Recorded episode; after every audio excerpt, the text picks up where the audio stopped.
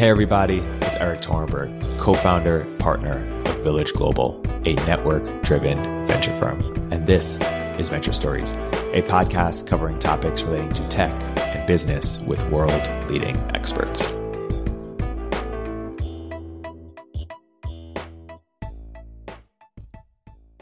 Hello, everybody, and welcome to Venture Stories from Village Global.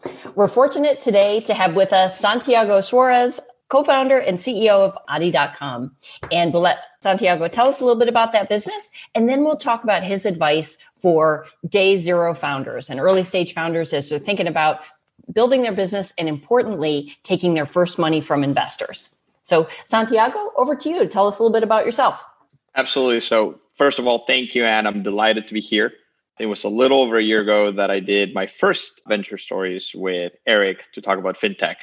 So I'm very happy to be talking about more general founder advice and some of the learnings along the way. Uh, briefly about me, as you mentioned, co-founder and C E O of Adi.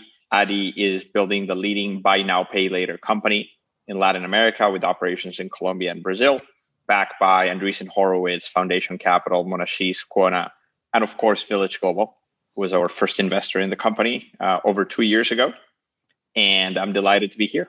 Wonderful. Okay, so let's go back in the time machine to when you started. What do you know now that you wish you knew then? The importance of focus. And it's funny because it's not like I started the company saying I shall start and be totally all over the place and an utter mess, but it is a lesson I learn every day. Every day you learn the importance of focus and working serially and not in parallel. I'm sure there will come a point where the company is big enough that you can just say, okay, we're going to be doing two or three, four things at the same time. We're at that transition in, in a number of ways, but in many other ways, one thing at a time. What is your North Star metric? What is the thing you're trying to do? And use that clarity to then drive your agenda and your schedule. I think it's that the most valuable resource you have as a, as a founder is your time. And if you know what you're focused on, it's very easy to then drive your agenda in support of that focus. That seems like really amazing advice. And are there any particular techniques that you use? Like, do you in the morning have a routine or anything that to help you keep that focus? I do. The biggest one is I set my weekly goals. So we've got a limit of three goals. And not just me, but my executive team also sits down and they say, these are my three priorities for the week. So every Monday morning or usually Sunday afternoons, I'll sit down and I'll say, what are the three priorities for the week? And then how do they relate to the agenda for the next five days? And then working with my assistant and, and, and a couple other folks to say, are we optimizing around that? So for example, the biggest focus of the company last quarter was hiring. After going through an interesting twenty twenty, uh, we really hit our growth ramp again. And we needed to bring, we, we brought in thirty people in December alone for a company of one hundred people. So that was crazy hiring pace. And it basically meant I had to clear my entire calendar for interviews. So then you say, okay, I'm going to put my calendar in service of that focus. So three goals, weekly goals, and then my days tend to be meaningfully better if I write down what I want to get done on f- pen and paper every morning. When I sit down and I start working, even though I save the five to ten minutes of pausing and thinking, uh, my days tend to be meaningfully worse. And then what I do is probably once a month, now once a month, once a quarter, I kind of reassess and I say, am I spending my time, generally speaking, on the things that I should be spending my time? So is it still reasonable for me to tell our recruiting team, here's my calendar, do with it whatever you want? Probably not. Now we have a different focus. So you you adjust those bigger, call it strategic uh, priorities once a month, once a quarter. Okay, smart advice. So let's shift gears a little bit because you have experience um, as an angel investor and advisor as well as a founder, and you've worked with both Y C and Village Global. And how do you think about different accelerators and the value that they can add? The first thing that comes to mind is that uh, accelerators are like roommates, um, which is that most roommates suck. I think great roommates are the best. And obviously, when you get married, and I've, I've been married now for two years, that is the ultimate roommate selection. You just chose a roommate for life. But absent a great roommate, you just don't want roommates. I think the same thing applies for accelerators. I think most accelerators are not a good use of your time and certainly not a good use of your cap table. I think what Y C does incredibly well, and I have friends in there that I truly trust and I learned a lot there, is two things. Number one, incredible access to the capital market. It's just an incredible, incredible access to capital markets. And when I say capital markets, it's a fancy way of saying angel investors and venture capitalists. But it, it just works really well to make a very opaque, founder-unfriendly market very friendly.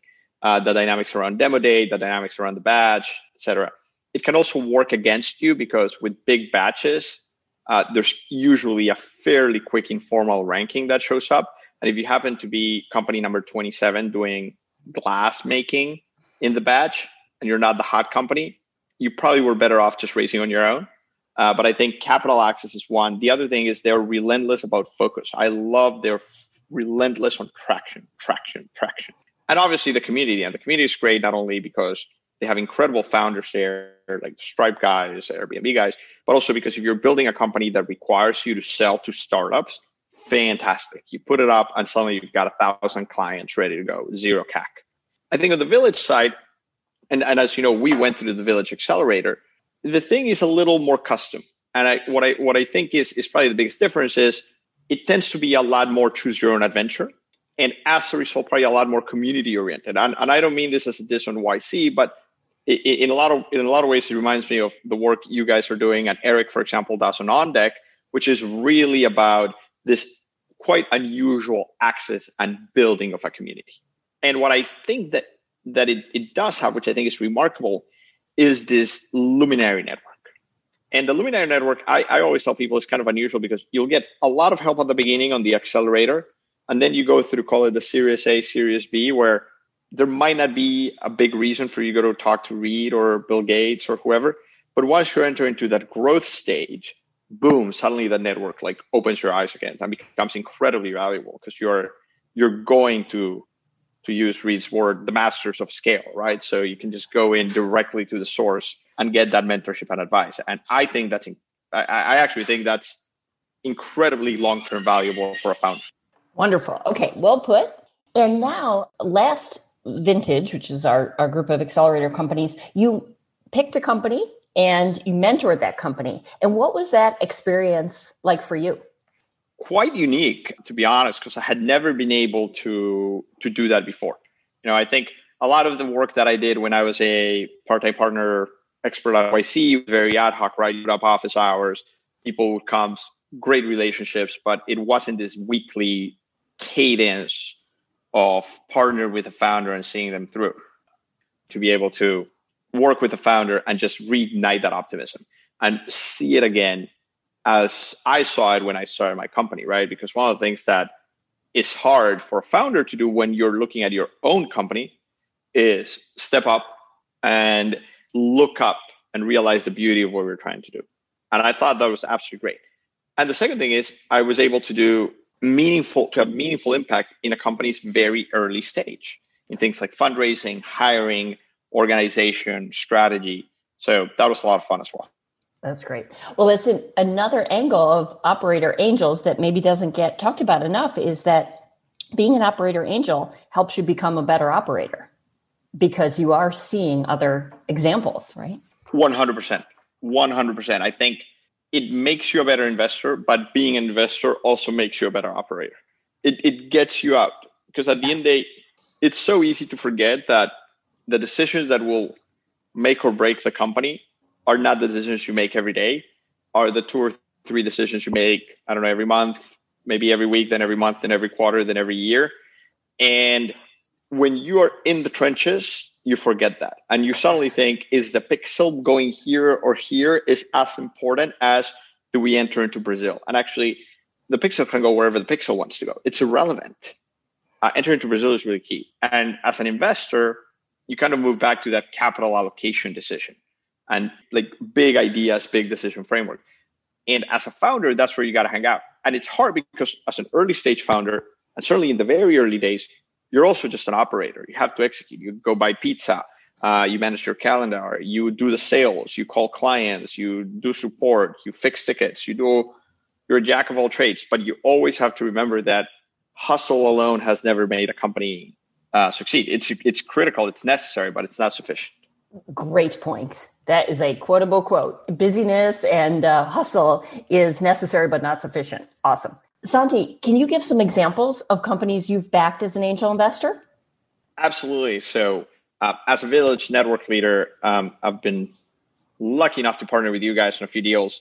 Um, a couple that come to mind. One, we're working with Chris Spreeb, who used to work with the Summer Brothers for a while, building, let's call it the next generation integrated H R I S for uh, Europe, uh, building a success of what Rippling has seen in the United States. And the other one, which is a company I mentored during the last batch, is ProTalento with Juan Aristizabal. And what they're doing, which I think is absolutely inspiring, is building the next generation of Latin American technical talent. Because if there's one thing we know about Latin America, is we lack technical talent and we lack technical founders. And nothing better than train them from the get-go and give them the tools to succeed. And then the last company is uh, Colors, uh, started by Rodrigo. Rodrigo is a serial entrepreneur, great founder market fit. His family comes from the transportation business. He's building a startup to do transportation. And it is one of those really cool concepts where you don't just say, oh, I'm going to do Uber for Latin America or Instacart for Latin America. But you actually say, what can I learn about marketplaces? What can I learn about supply and demand? And what can I learn about direct customer acquisition and apply it to a gigantic problem, which is inner city travel in a world where most people can't afford a, uh, a plane ride. And, and by the way, that is the vast majority of the world.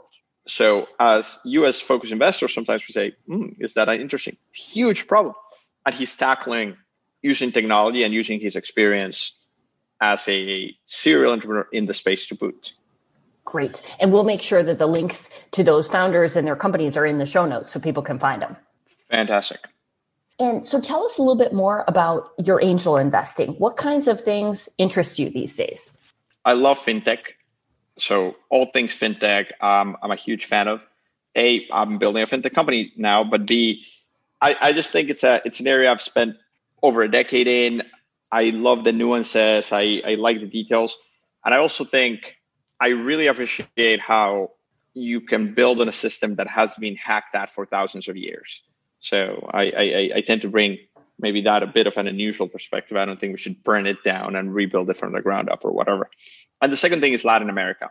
So Latin American founders working in fintech, but actually just people who are building great Latin American companies with a focus on technology. And the last thing I'll say is I'm probably one hundred percent focused on first check deals. So working with the founder when there's nothing there, just from that incorporation of the company onwards. Like, do you have a lawyer? Uh, have you figured out a name? What's going to be your structure? I'm going from there. Wow. So you're a first believer, which is obviously really aligned with Village. If I were pitching you as a founder, what should I keep in mind? I love, love the concept of the idea maze that uh, Chris Dixon popularized a while ago. And in a nutshell, what he said, and I think biology then picked it up as well, and now everyone talks about it. But in a nutshell, what they say is a great founder, when you ask them a question, usually not only have they thought about the question, but they know the next question. They have also thought about that question. And then suddenly they say, but what you haven't really understood is that this is where we're headed. And they have this incredibly detailed mental map of where they want to go. Now, they're not tied to it. They'll obviously iterate on it, et cetera. And that is high, like incredibly compelling, particularly when you're investing in Latin America or in fintech, where it's very easy to get stuck in local maxima and not go for great outcomes. And the other thing, and you and I were speaking about this in a different context not too long ago, speed. If you go back to the first question that we talked about, focus is important. And the reason, the main reason focus is important is that it creates speed. The, actually, I would even probably argue the only reason focus is important is that it allows you to move fast. And founders that move fast and have a clarity of purpose and strategy will win. I used to think you needed to be technical. In the two areas I invest, which is fintech and Latin America, uh, that's actually not, not as relevant. I think if I were investing in A I or enterprise software in San Mateo, maybe technical founders are critical. In these two areas and regions, I I, I no longer see that as a must. Super. Is there anything I should have asked you that I didn't? Probably the one thing that I've been thinking a lot about lately is something I read.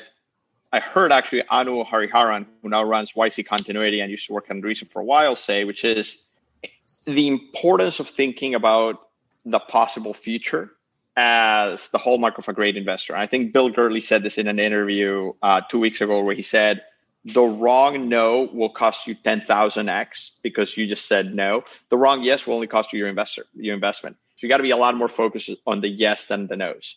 So I think as an, particularly as an angel investor, you got to get with the program. You gotta, you gotta join, hop on the magic carpet and go for the ride with the founder. And see, like, if what this person says is true, where do we go? And how big can this get? Versus here are the twenty-seven thousand reasons why this is not going to work. Like, for early stage investing, that's not interesting. If you have a view on why Facebook's not going to work, that's quite interesting. But yeah, most companies don't work. Who cares? But what can we see about the future that gets us excited about things that will work? And are there any startups you feel should exist in the world that don't today and you're looking for, actively looking for? A few. Real-time payments in Latin America is a big one. How can we finally solve real-time payments? The other piece that I'm obsessed with is frictionless commerce. And we're just scratching the surface. And, and this actually even missed most of the investor class. Not everyone. Some people made a bucket load of cash, but a lot of people thought this is a problem that doesn't need solving. And you just saw startups like Fast and Bold raise crazy rounds at great valuations to build a better quote-unquote checkout experience. And I think if you had asked most investors a couple of years ago, including some people that I've spent time with, they would say, oh, that's not a problem that needs to be solved. Amazon solved it. Shopify solved it. Who cares? You don't need that. It turns out you do. I mean, shopping cart abandonment rates, even in, in, in Latin America where I'm from, it's over eighty percent. There are call centers of people who dedicate call you when you abandon your shopping cart. In the U S, they just put a cookie and then they like plaster your Facebook with like spoons and pots. But the, the situation is so dire down here that they actually have a live human call you and say, hey, Anne, we noticed you just navigated away from our site. Would you like to buy a spoon? And that to me illustrates the incredible opportunity around frictionless commerce. And I think we're just getting started. And I love the idea of saying, how do we make every transaction digital as frictionless as possible?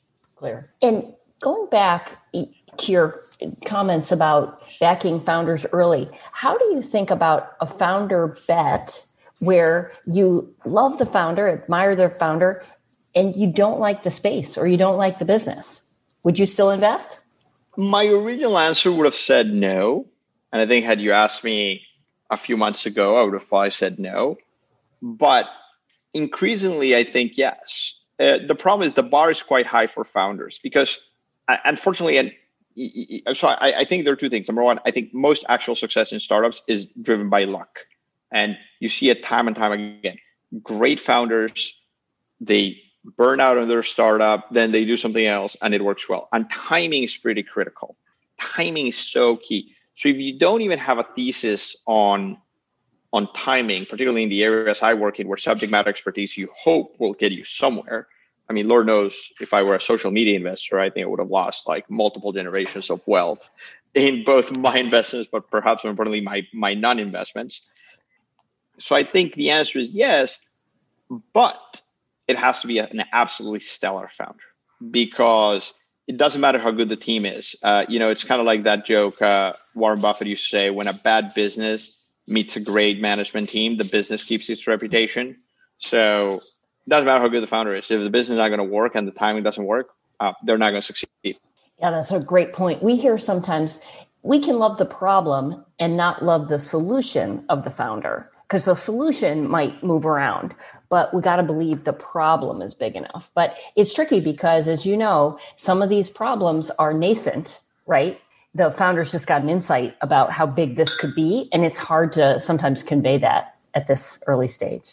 Oh, one hundred percent. And I, I also don't think, as an angel investor, I have any particularly better than market view on what's going to be the future. If I did, I should be a macro strategist and not a startup founder. And funnily enough, if you speak to people you know, like Eric, who's been doing angel investing for years, you speak to folks like Dave McClure and some of these other like Angel one point oh legends, they'll tell you, we had no idea which of our investors are going to succeed. And, and I think the longer they do it, the more they say, it's about building the community. It's about founder support. It's about having access to great deals, but that no one actually knows which of the deals they underwrite at the time of underwriting are going to turn out to be great. I've certainly seen it in my portfolio. I wrote some things that I was like, oh, this is going to work really well. And some others that I was like, high conviction, but hmm, you never know. And those turned out to be quite great. Yeah, it's a, well, we're lucky, again, work with great people doing audacious things, and some of them should work. So that's great. Well, Santi, thank you so much for making time. And if founders are trying to get their fintech and Latin American businesses backed, how should they reach you? Santiago at Adi dot com. Um, so my first name, S A N T I A G O at A D D I dot com. Wonderful. Well, thank you so much for your time today. Thank you. I'm delighted to be here.